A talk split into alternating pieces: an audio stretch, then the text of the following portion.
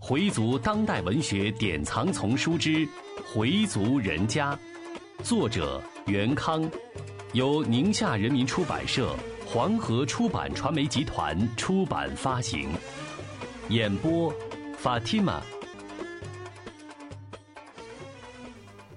第十三集，从坟地归来。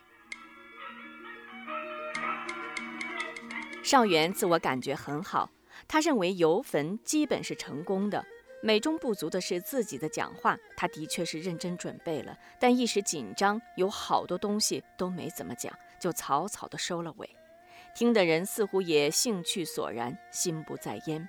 但他依然很高兴，能来的都来了，特别是老二的二女儿佩文也来了。原本想佩文是不会来的。邵元认为佩文是他们这一辈中最应该受受教育的一个。当佩文说明天不来时，邵元又觉得非常遗憾。明天才最应该来，明天才是重头戏，今天只不过是个序幕。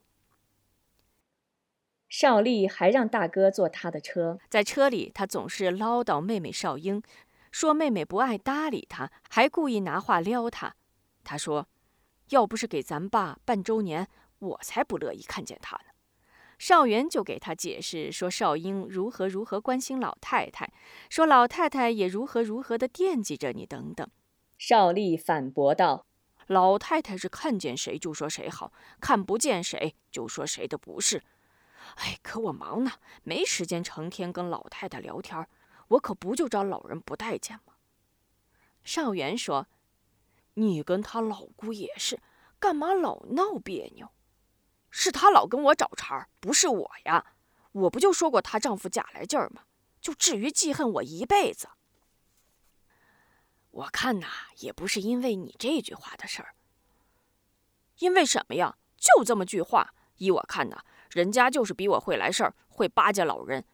咱是扛扁担过城门，直来直去。他那套我学不会。邵元见说服不了他，也就不再说什么了。佩南把话岔开：“算了，都不是天天见面，何必呢？”然后半转过身，对着父亲说：“爸，明天您还让人家来讲什么呀？有谁听这些个？”邵元本来对佩南那种漫不经心的样子就有气，听了他的话就更来气儿了。都没人听，你也得来听。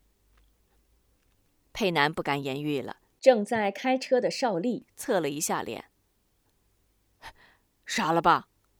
然后对邵元说：“大哥，我可不是替佩南说话，他说的也不是没有道理。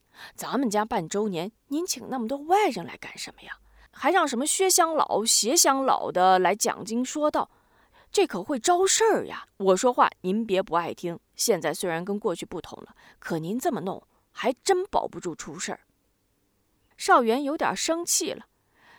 你们都这么说，我倒想知道知道，我请一些朋友来家里吃饭，说说话，能出得了什么事儿？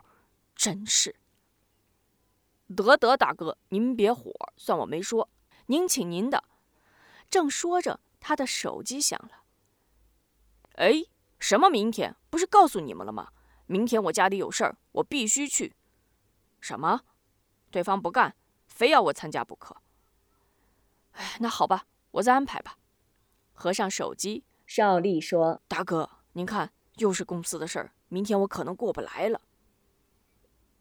你跟他们不是说了吗？明天家里有事儿。是呀，说了，但是情况有变化呀。那个客户要走，我不能不去拉住他，否则啊，下半年的业务就少几百万呢。哦，那你就先应付那个客户，完了事儿赶紧来家里。”邵元以为是真的呢，其实电话是随力打来的。他们演了场双簧。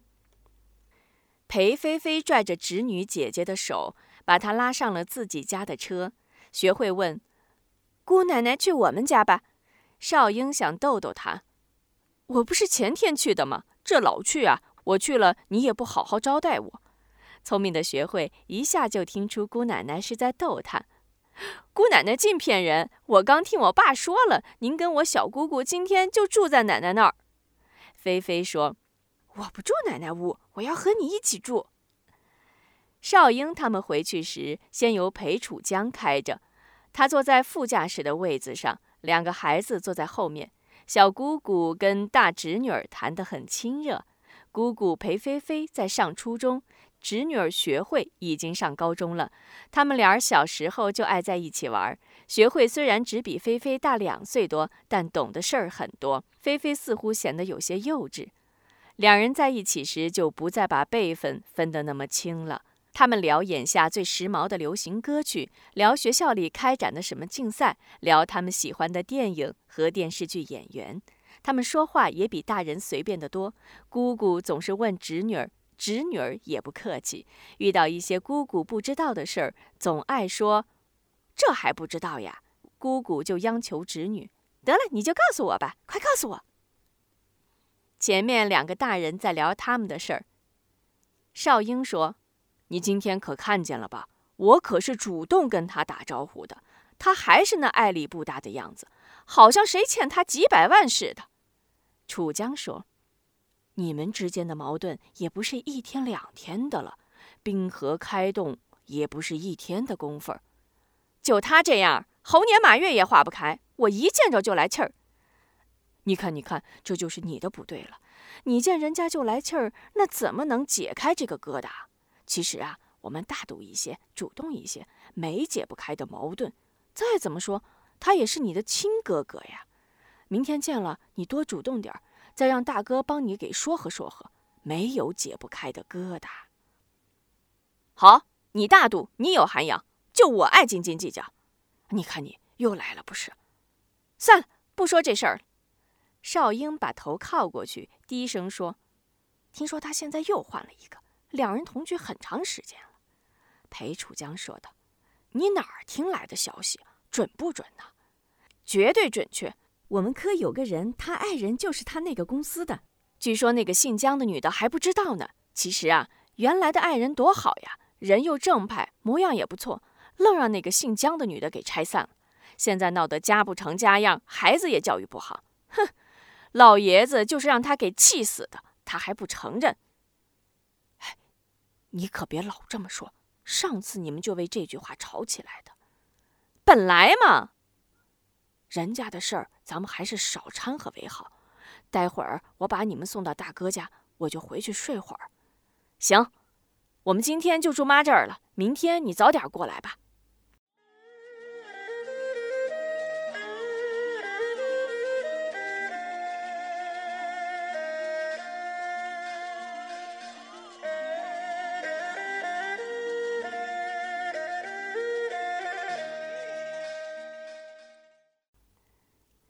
坐在金杯里的妻子回春秀在跟佩蓉闲说着话，他们的声音也不大，所以车里显得很沉闷。一路上，佩东一直在回忆小时候的事情，他忘不了自己小时候爷爷带他遛弯的情景。爷爷是位很慈祥的老人。佩东小的时候正是文化大革命的初期，老人带他去前门，看见很多老字号的牌匾都被摘掉了，烧了。老人指着那些老字号给他讲：“这边是内联升，那边是瑞福祥，哪儿是同仁堂，哪儿是庆乐戏院。”他们又走到笤帚胡同，爷爷指着清真寺说：“你看，这是个礼拜寺，现在都关了。为什么都关了？”他充满志气地问。爷爷小声说：“红卫兵不让进了。”他又问：“为什么呢？”爷爷告诉他：“因为红卫兵说那都是四旧。”爷爷的声音很小，生怕被人听到。佩东却都记下了。他还记得小时候有一次，他发高烧，三天三夜都不退。爷爷一直看着他，父母在跟前都不行，非要爷爷看着他不可。直到他烧退了，爷爷的脸上才露出一丝笑容。爷爷就是让三伯给气死的。佩东心里一直记恨着三伯米少利，他一百个看不上三伯的样一百个不待见他这个三伯。二十世纪七十年代，他们都曾在同一个地方插队，也都曾在国营企业里工作过。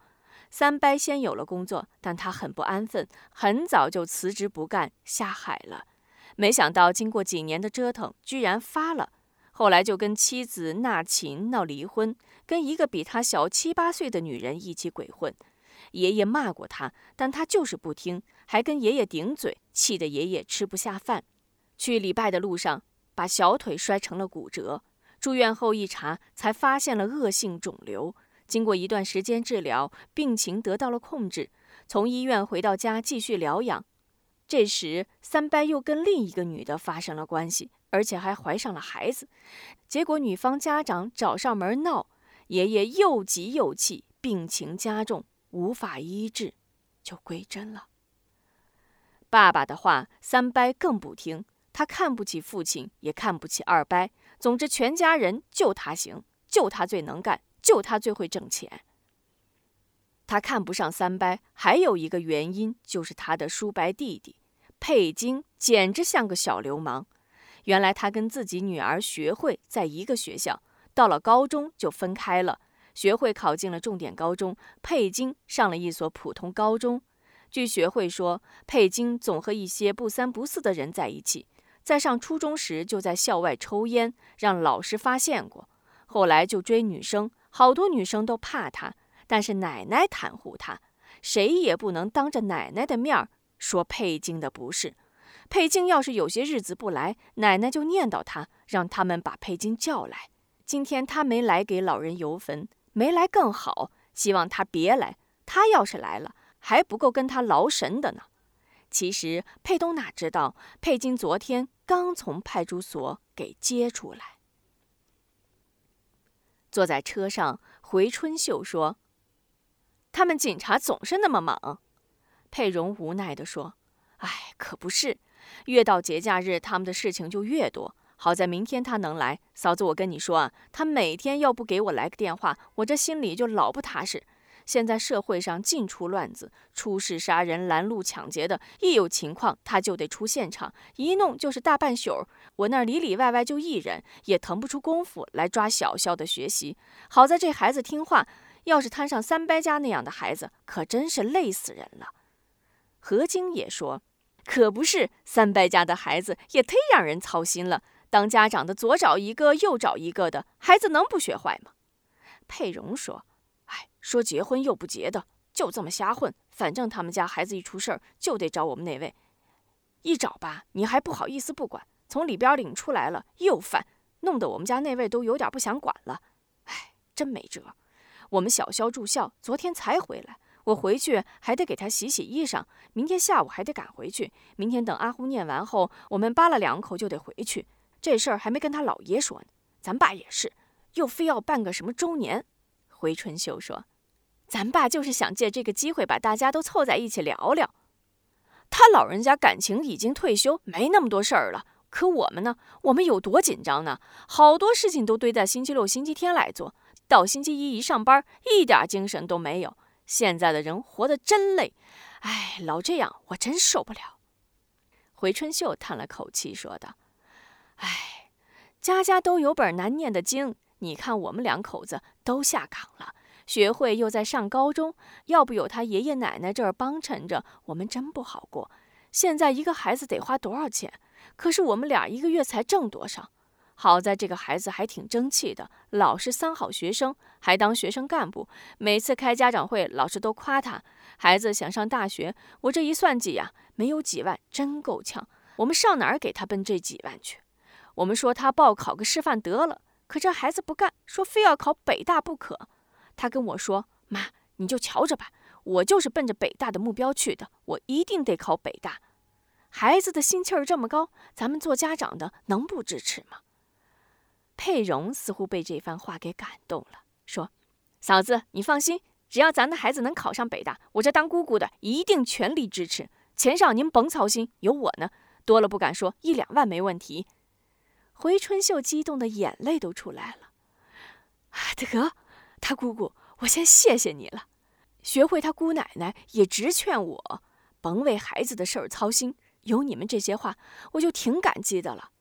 佩蓉拉着回春秀的手说：“感激什么呀？咱们家要是出了个上北大的孩子，老爷子不定怎么高兴呢，给咱们回民争气呀！说着，姐俩都哈哈笑起来。闷头不语的佩东看了他们一眼，瞧给你们乐的。回族人家，作者袁康，演播法蒂玛。